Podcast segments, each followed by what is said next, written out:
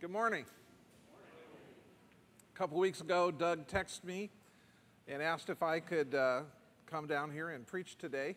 I don't think he knew at that time his voice was going to be as bad a shape as it is, but uh, we were thankful for the opportunity. It's always a pleasure to come down here, get to be on East Campus. Uh, it gives me a little bit of a break from my normal routines on Central Campus. But uh, beyond that, we really enjoy being here. Uh, you've got a great congregation, and it's just wonderful to uh, see the worship, the life, the excitement in your people. Um, Doug asked if I would speak on marriage. That's what it was assigned from Ephesians chapter 5 today. Now, I don't know if a lot of you are aware, but uh, my wife Ione and I, we spend probably the majority of our week, uh, week in, week out, doing premarital and marital counseling. So we get to see both ends of the marital spectrum. Uh, we get all those young, starry eyed couples that come in, usually somewhere in their 20s, and they're so in love and they just think this is going to be wonderful and they just enjoy going through the process of talking about you know uh, communication conflict resolution finances all that kind of stuff but then we do also marriage counseling and uh, let's just say the honeymoon is over. You know, uh, we're, we're sitting there in the front of uh, two people, usually one of which, if not both, are incredibly angry at the other, and they really don't want to be married anymore. And so we try, by the grace of God, uh, to use the gifts that He's given us to help them see and understand what it is that has brought them to this point. And part of that is always a time in the Word. And specifically, we uh, pretty regularly go to Ephesians chapter 5. Now, I remember those days. You know, I, I think I, first time I saw Ione, I was 12 years old. She came to a Sunday school class. I'd been invited to this uh, junior high class uh, by a friend, and Ione came in with some other high school students. I think, what were you, 27 at the time? Well, she's older than me. I don't remember exactly how many years. But uh, anyway, they were playing the guitar and doing the worship music for us. And I was just like, wow, you know, that is a woman. You know, it's exciting. And of course, she didn't know who I was. And I think she's probably grateful that she didn't really pay any attention to me. But uh, as time went on, and I got, I became a believer, and I got more involved with the youth group and everything.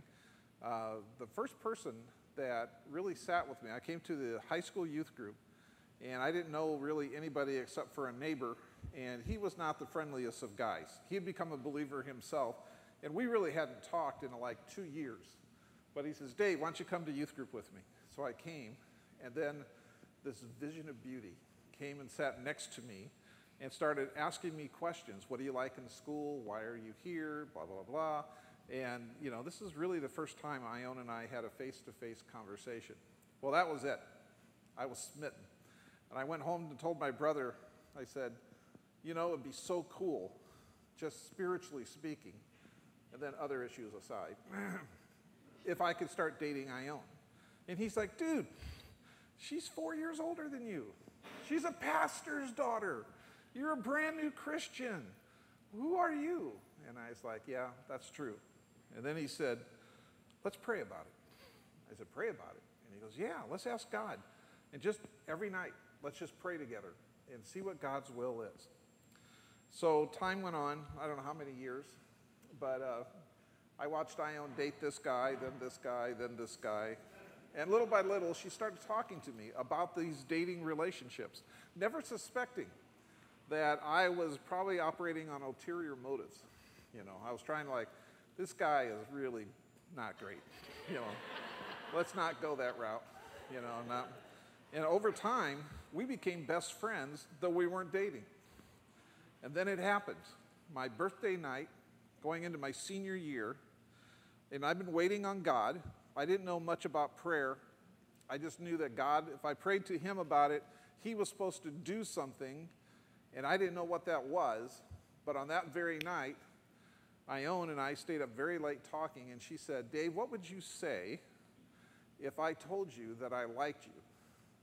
And I'm kind of like, liked me? Like, what do you mean by like me, you know? And she's like, you know, like you. And I'm like, cool. Now, my rem- memory of that is what would you say if I told you that we were going to get married? Because I thought this was God's confirmation. I mean, the clouds could have opened and God Himself appeared and said, This is it. This is the answer to your prayers. But I said I was a little more gentle than that. I didn't quite go to that level that night. I'm not sure. But then we dated for five years, got married, then the rest is history. Been married 37 years. I remember those feelings so well. But here's the truth of it when we look at the Word of God, those feelings are exciting, they're awesome. But marriage, scripturally, is less to do about feelings of love and is far more about covenant commitment. And that's where Paul is sitting this morning. He's not negating those feelings of love, but to be honest, first century marriages knew nothing about a courtship process. They didn't understand uh, the American dating scene. No, there were no notes exchanged, no asking your friend to see if that person likes you, and all the little games that junior hires play. Uh, it's just flat out marriage. So let's take a look at what Paul has to say this morning. We're going to jump right into chapter 5. And it's most people, when they exegete the marriage passage here, will jump into chapter 5, verse 22. And as you go to a lot of weddings, you'll hear those verses repeated and, and read. But I'm going to go back because I don't think you can understand 22 and what follows unless you start at verse 15, right? Now, the book of Ephesians, is there a better book in the New Testament? I mean, maybe Romans. But this is Paul's, in my opinion, masterpiece, right, for Christian living. Chapter 1, where Paul is describing who the Father, who the Son, and who the Holy Spirit are and what they have done for us. It's like it's like crack cocaine. I mean, you can't get enough of it. You're just like, wow, chosen from the foundation of the world. I'm going to bless you with all spiritual blessings, that your inheritance is what? It's heaven. The Holy Spirit is sealing me for all time. Good grief. What a great deal. And then Paul just kind of mounts his argument through chapters 1, 2, and 3, bleeds into 4, he gets to five and six, and he's going to answer the question so what? So God has done all these great things. So what? By the time we get to verse 15, he is saying this, and I love these verbs here look. Look carefully. The word there in the original to look is a command, it's an imperative. You don't have any choice if you're a believer here this morning then to do what the Lord is saying through Paul's words here. Look carefully then how you walk. Why the then? The then is obviously a temporal reference to what's come before, and what's come before is the very graphic descriptions of what it's taken the Godhead, Father, Son, and Holy Spirit, to do in order for you and I to be believers. Look carefully then how you walk. You could use another word for walk like live not as unwise, but as wise. And Paul sets up a series of three uh, nots and buts. Not as unwise, but as wise. Uh, not drunk with the wine, but filled with the Spirit, so on. Um, he just doesn't want you to be foolish, but instead understand what the will of God is. So it's not but, not but, not but. And he's building up to the point and saying, all right, so how do we treat each other? You come to church, you see believers in the workplace, you go to a different church and visit.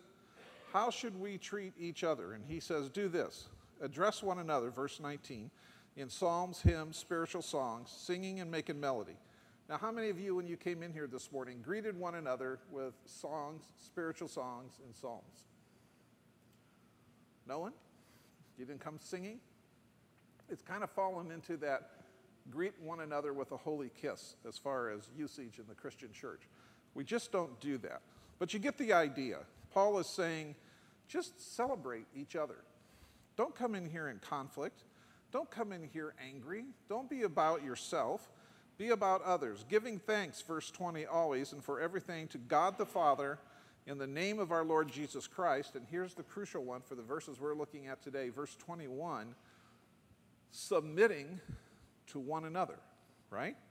submitting to one another uh, in the presence of Christ. What does that mean? Submitting. That means that before you were a believer, you had something making decisions for you. Let's just imagine there's a big circle here, and you have the letter I in there. I was making decisions for Dave. So, what I did, how I reacted to people, uh, how I interpreted life, um, what my life goals would be. It was Dave, Dave, Dave, Dave was making decisions. Once you become a believer, you remove that I, and what do you put there instead? Jesus, right? JC. He's making these decisions for me now. So submission means that I'm no longer going to operate the way that I used to. I'm a new creature in Christ. Paul has done an excellent job of laying out that argument in the first few chapters of this book. Submitting to one another out of reverence for Christ. Because Jesus does the same thing for you and me. Jesus, if you remember, and it says that we were chosen from the foundation of the world. It was part of the pre creation covenant between the Father, Son, and the Holy Spirit that Jesus was going to be sent as the Son of God to live a perfect life as a man, that he would go to that cross, and that my sins and your sins would be nailed to that cross, the penalty removed forever, and that he would die, he would be resurrected, and he would sit at the right hand of the Father. And essentially, ever since that time, we, the church, his bride, is waiting for that return so that we can go join him. So Paul says, since you understand this, submit to one another out of reverence for Christ. So I get mad at people. I do this all the time. Uh, you know, I, I, can get so frustrated in situations. I don't know if you're like this or not. And I would like to say, well, it's just those kind of touchy things like the way other people are driving. You know, I'm honking my horn, or I'm just, you know, I learned real quick living in Iowa City, people don't honk at one another. It must be a Nebraska thing. We just like, you know, get moving. You know, here people get really upset if you do that. So we don't do that. But still, it's worse than that. I can get really angry, frustrated, and I no longer have the right to do that. That's what Paul was saying here. Submit to one another in reverence. Whatever it is that's getting in the way of Jesus Christ operating your life, get rid of it submit just as Jesus did. Jesus came, Philippians 2, took upon himself the form of a man, right? And he died on that cross. What else could God do? He's saying to us as human beings who are saved people who have listened to the gospel and we've taken it into our hearts to do the same thing. I'm willing to die for each of you in here we ought to have a part of our church service where people just kind of make that recommitment every week. Hi, I'm Dave, and I'm willing to die for John McHale back there. I'm willing to die for anybody else that's sitting in here. That's what it means. Have submission, reverence for one another. Jesus said no less. So now that we understand that, we are now prepared to actually look at what this means for marriage. And what's going to happen in the rest of this epistle of Ephesians is Paul's going to lay out what is typically referred to by theologians as the house codes. He's going to talk about marriage. So he's saying, Dave, look at your wife. I got a word for you. Because of what Jesus did for us, this is going to tremendously affect how you and your wife get along. Dave, in chapter 6, verses 1 through 4, take a look at your daughter. Bethany sitting here. You know, this is tremendously going to change how you and I get along and what we do because of what Jesus did. Dave, take a look at Mike Cronin, my servant. You know, we have this master servant relationship. You did sign up for that, right? Right. And that's going to tremendously change how life. Now, you can imagine in Paul's day, in Asia Minor, in Ephesus, this is not in the Holy Land, so most of his converts are not necessarily Jewish people. And as the church grows, more and more people from secular society are coming into the church every day. And Paul feels it's necessary to put it in black and white as to what this means. So, let's take a look at marriage at this time period. Who are we dealing with here? For women, in this time period, in Asia Minor, most women were married between ages 12 and 17. Seems very young, doesn't it? 12 and 17. Guys were typically 10 to 15 years older. They had already established themselves in business, they had a home, they were ready to take care of their bride, but there was no love arrangement. There was no dating time. What happened is the parents were seeking to make good marital arrangements that would benefit not only their daughter, but also the family as a whole. So they would be looking for the guy that could best provide. So all of a sudden, you're a young woman. Let's say that you're 15. You find yourself in a marriage. You don't know the guy very well. Your whole job is to produce offspring. You are supposed to bear children for this man so that his lineage can continue, and that's about it. You take care of the home. If he's a wealthy man, you may have people there to do that homework for you. Otherwise, this is your life. Now, when they became a believer, they heard this gospel that Paul is talking about, and they come to Christ. And then they join the church. They come to the local house where the church is meeting, and they hear what the pastor says. In Jesus Christ, all are free, right? In Jesus Christ, you are a new citizen. You are a citizen of heaven. Wow, that's great. Does this mean I can get out of this abominable relationship with this man? It's understandable. Great question. Paul's comeback is this Wives, verse 22, submit to your husbands as to the Lord. For the husband is the head of the wife, even as Christ is the head of the church, his body and is himself its Savior. The church is his body and is himself his Savior. Hard words. I mean, I'm supposed to submit to this guy?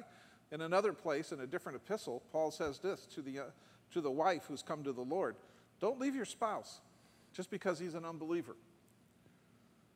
It's because of your relationship that that person may experience sanctification. In other words, it's because of your relation. You're a believer. And because of your walk with Christ, your non believing spouse may come to know the Lord Jesus Christ. You may be that person in their life. Here, back in Ephesians, he's using that word again, submit. He just used it in 521. Let's submit to one another in the church. Now he's saying specifically, wives, submit to your husband. Now, people trip all over this word. I don't know how many times I've heard sermons where people are trying to be really, uh, you know, up to date and saying, we don't like this. I've actually had people at weddings say, we want you to read Ephesians 5 for us in the wedding ceremony, but drop that word submit. We don't want that. Can we think of some other way to put this? It's hard. It's an actually an excellent translation of the original Greek word in English submit. All, all it means is I'm going to put your interests above mine. I'm going to put your interests above mine. Why? Not because I'm such a great husband, because face it, between the, if I'm a first century man and I'm standing here, wife submit, children submit, servant, you submit, all of you submit, you know, I love this. This is great, right? But Paul very quickly is going to show us no, all these cords of submission tie together, and everybody submits to Jesus Christ. Jesus Christ submits to the Father. Remember in the Garden of Gethsemane on the night before he was arrested? His prayer, Father, let this cup pass from me. And then he submits. Not my will, but your will be done. And for some reason, call him crazy, Jesus thinks that because he was willing to do that kind of submission, he has the right to ask you and I to also submit in our family relationships. So, wives, submit to your husbands in the Lord. Now, let, I just want to put this caveat in there. This is not saying women submit to men. This is speaking of a familial relationship. Wives, submit to your husbands. Very specific wording there. There's other words for women and men that could have been used here. That's not what Paul wants. And then he gives that explanation. For the husband is the head of the wife, even as Christ is the head of the church. Then he jumps on the men. If we flip over to verse 25. Now, husbands, love your wives as Christ loved the church. How did Christ love the church? Yeah, he died for the church, he prepared the church, he gave everything for the church. If you ever want to answer that question, how did Christ love the church? I think you're supposed to get an image of Christ on that cross on that dark day on the Skull Mountain, people jeering him, Roman soldiers gambling for his cloak, his followers having largely deserted him. And he wanted to do that to get to the point where he could say, It is finished, so that he could win salvation for us. Husbands, love your wives in the same way. Now, guys, think for a second this morning. what is more than that? What does your wife need, want, demand? What do your children need, want, demand that would rise above what Christ did for us? Can you think of anything? I've been married for many years. I've raised three girls. Uh, we've had conflict. We have our differences. But I don't recall ever even becoming close to being required to give my life for any one of them. I don't require, remember any time being required to be publicly humiliated because of my relationship with them. and yet, time after time, we sit in marriage counseling and we hear from couples, but a lot of times from husbands, this is not fulfilling. This isn't good for me. And my key word, which I have now called a cult, is I am not happy. There is a cult of happiness in this country, right? There really is. People think that the re- whole reason that we're living, that God put us on this earth, is to be happy. And that just flat out isn't the case. Now, you, you, want, you want to, because of Sunday school and youth group, to not really say that too often. Hey, kids, it's great to have you in Sunday school this morning. God doesn't want you to be happy. Stop it. Is everybody sad? Great, you know. No, and we don't want to say that in marriages or parent uh, ch- children relationships. In work relationships, we don't necessarily have that master servant thing going on, but we work for bosses, right? We get frustrated with them. We're supposed to submit to them as well. But it's not about the feelings, it's about a covenant relationship.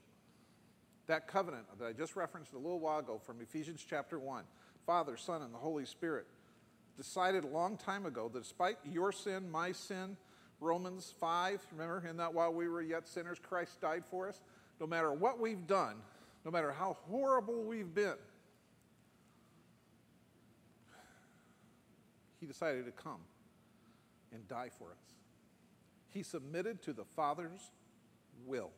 John 3:16 For God so loved the world that he gave us his only begotten son we are definitely given the picture in the New Testament that Jesus was sent by the Father to experience all that he experienced. When we get married, we stand before witnesses, our friends and family typically, and we make vows, you know, for better or worse, you know, to be sick, you know, to be a schmuck, to cheat. Wait a minute, wait a minute, wait a minute, wait a minute. Dave, you just crossed the line. You know. And then all of a sudden we go back to the book of Hosea. I don't have time to go through that this morning, but check that one out Hosea and Gomer, and what God's attitude is about marriage in that regard. But I am supposed to cherish this woman. It has nothing to do with what her response is to me. It doesn't matter if she treats me wonderfully. It doesn't matter if she sees to my needs. It doesn't matter what she does. I am supposed to love her, just like Christ loves his church. I don't know if any of you have done an inventory recently on your spirituality, but can anybody in here say, well, you know, I've gone about three years now without committing one single sin? I had a guy tell me that one time. Yep, I've done that. And then we talked to his wife, and this is serious. and she filled us in on some much, you know, needed gaps in there. Now, of course, he sinned, you know. It doesn't matter when your children, how they're behaving. I'm going to love you. There's nothing Bethany could do for me to stop being the godly father that Paul calls me to be. My approach to her may change. I may gain wisdom in my methodology of being a parent, but I will never stop loving her.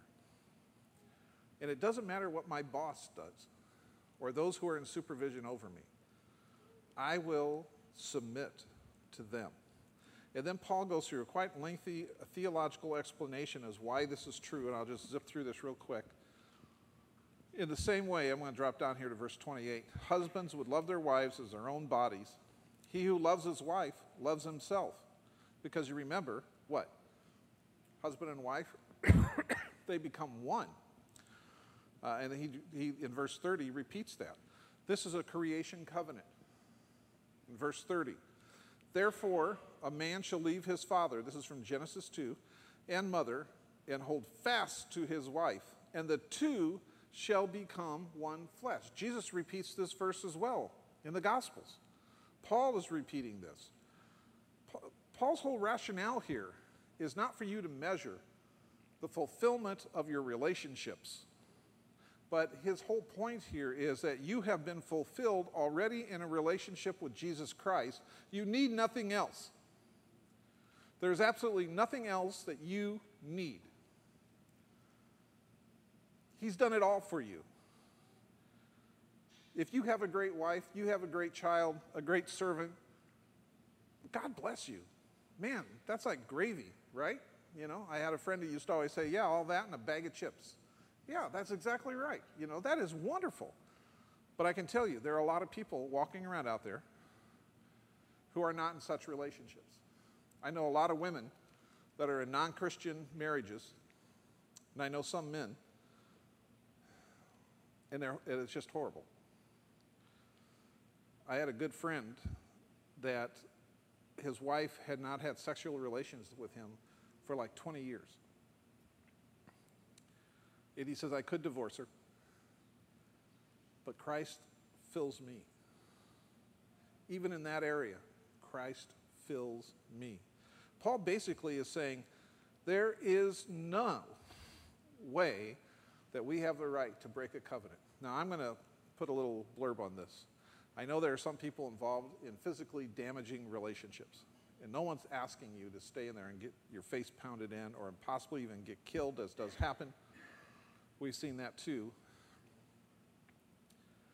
But Paul doesn't say that you can change your attitude towards your spouse. Get to a point of safety, please. But you got to go to the Father because this is a covenant.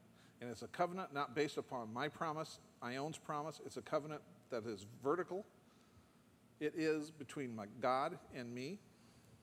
And he says this for this reason and then he says this, and this is going to be the clincher on this part of the scriptures. This mystery is profound, and I am saying that it refers to Christ and the church. In the Old Testament, you could get a divorce easily.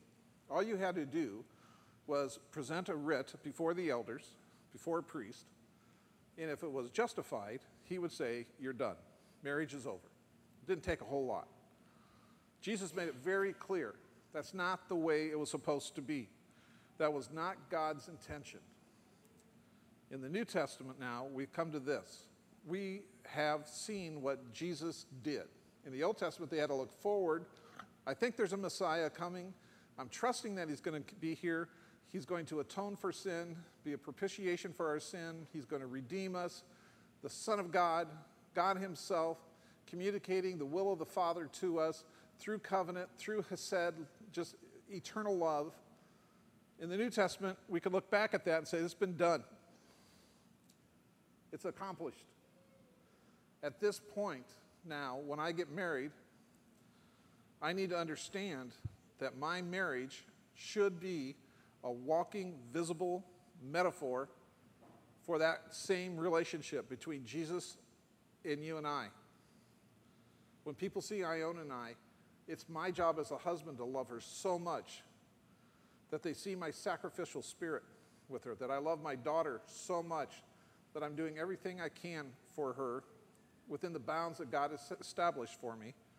But those covenant bonds will never be broken if it's up to me. There is no reason for that to happen. Russ Moore has written a book called The Storm Tossed Family. I'm going to close with this. And in it, he has a chapter in which he says, Marriage is spiritual warfare. And it is. Think about this. If all these things that I've just said about covenant relationship, God establishing things from the beginning of time, we could also go back to the beginning of time and see the point where Satan is expelled from heaven. He's rebelled against his God. He winds up in the garden in Genesis. And his whole goal is to create enmity between the man and the woman, but especially between them and their God, their creator. And he's successful. It doesn't take a lot of looking around to see that there's something drastically wrong with our universe. It's not gone the way that God initially created it to go. We call that the fall.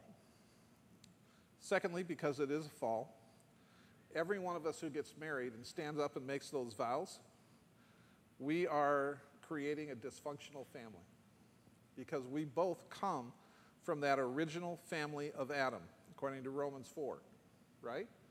We are children of wrath, but we're coming together in the spirit of hope and faith that our new life in Jesus Christ will make a difference.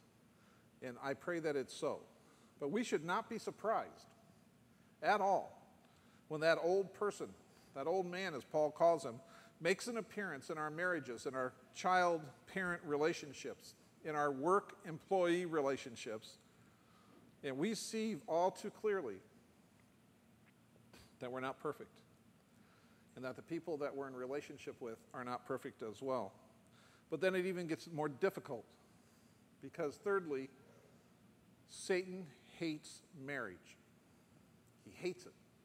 And the reason he hates it is not because he hates marriage just for the sake of marriage, he hates it because God loves it. It is God's creation. It's one of the first covenantal acts of the Lord when he put man and woman together. Satan wants to break that apart. That's an amazing thing. So we should be very wise. There's no amount of intelligence or self will that is going to make you have a great marriage. It just doesn't work out of your own flesh. You have to continually come back to this submission line and turn it around and submit to Christ and let Him fulfill you for you to make it through any of these relationships with your head on straight, right? I love the way that uh, Russ ends that chapter, and I'll just close with this. He says that the life that we live, the Christian life, is not going to end in the silence of the casket, but in the clinking of glasses. Not in a funeral, but in a wedding feast, right? Your wedding, your marriage, is also a foreteller of another marriage ceremony that we're all going to go to.